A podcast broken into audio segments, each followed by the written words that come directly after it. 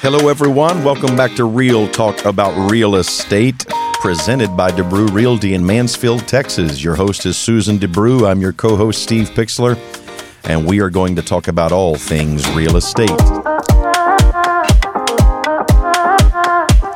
Today, we have a particularly earnest podcast for you because today we're going to talk about earnest money. Yeah. Susan, what must we earnestly know About earnest money. Yeah. Okay, so first of all, earnest money is typically a 1% good faith deposit that the buyer makes when they're putting in uh, right after we accept a contract. So, for example, we keep using a $300,000 price point Yeah. um, just because it makes numbers easy. Yeah. And so typically, if you have a $300,000 offer, you're going to put a $3,000 deposit with the title company for earnest. And what that means is that um, I'm putting down a f- good faith deposit. Um, legally you don't have to have an earnest deposit to have a contract. You don't have to have consideration to have a real estate contract. However, you don't ever see one without one, Yeah. right? Because if I'm a seller and you're not putting anything on the table, and I'm going to go and, and take my house off the market for 30 days or more, um, and you could just walk away at the end, and I get no compensation, even though I've paid the mortgage for that month, I've I've lost other potential buyers, and it's just too risky. Yeah. And so typically the rule of thumb is at least 1%. And so if you're trying to sweeten the deal and you have a lot of cash, you can always say, I'll put 2% down or whatever.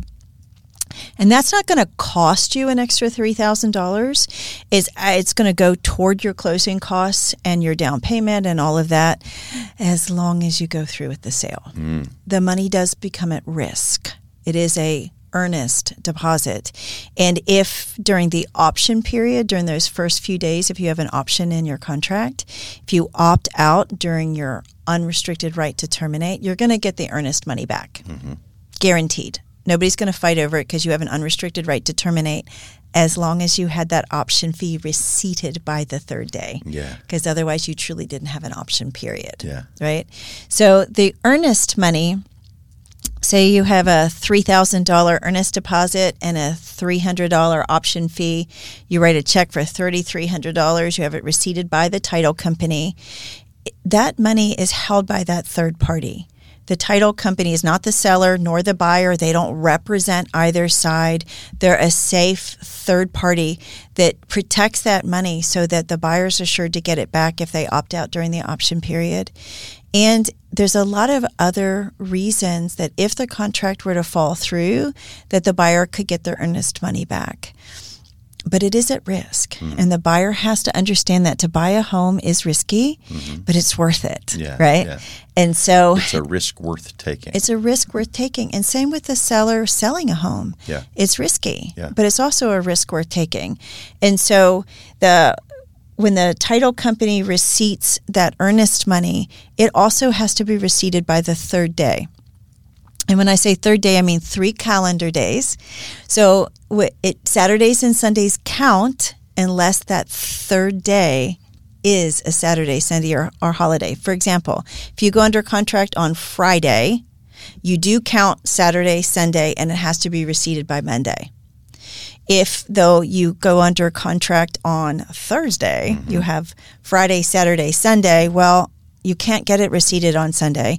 So it's going to fall to the next business day. So as long as the third day is not a Saturday, Sunday, or a holiday, and if that and if if you Mm-hmm.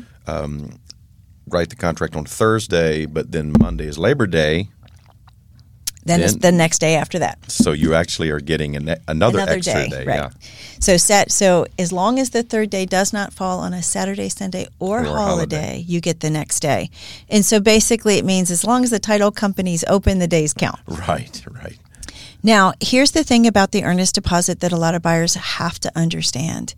If you fail to get it receipted by the third day, it creates a loophole for the seller to get out of the contract. Mm. You know, there's a lot of ways a buyer can get out of a contract. They have the option period. They'll, if you have a loan, you'll have a financing period. If it's contingent on the sale of your current home, mm-hmm. you have another contingency. Sometimes there's other contingencies that are very unusual, but you can write them in to the contract.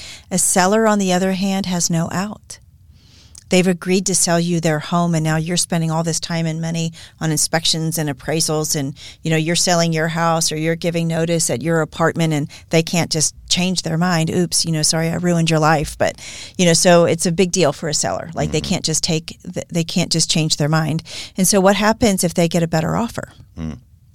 And what happens if they're upset with you now that you didn't get the earnest money receipted on the third day? You scare them. Well, if you, the earnest money is not receipted, it creates a loophole where the seller can get out of the contract. Mm. So from the day it's late to the day it's receipted, there's a window where the seller can go, you know what? I'm going to take somebody else. You're gone. And they mm. can terminate the contract. Mm. Period. And so you have to, in order for the buyer to protect their their purchase, they need to have both their option fee and their earnest fee receipted by that third day. Now, um, the buyer does need to understand that it's at risk. Mm-hmm. It is, even though there's a lot of ways the buyer can get the earnest money back. There's no guarantee that it'll get back. Mm-hmm. And so they have to be really serious about buying the house. Mm-hmm. You don't just slap a contract in on a, a, piece of real estate and think, well, I'll just change my mind if I want to. Right. You know, that's what the option piece fee, uh, periods for, not the earnest.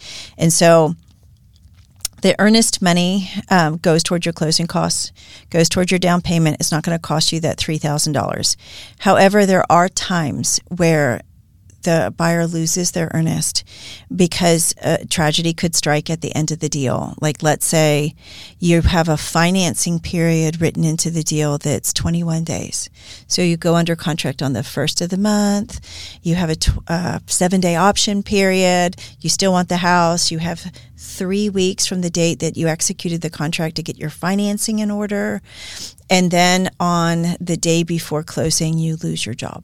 Mm you know, I am so sorry, but you've lost your finance, your ability to get the earnest money back based on the fact that the lender will now decline the loan. Mm. And so it, it is at risk. There are circumstances where you're not going to get the earnest money back as a buyer, and you have to be aware of that. But mm, most of the time, it's really more the seller that's at risk of not getting the earnest money than the buyer. Yeah. Yeah.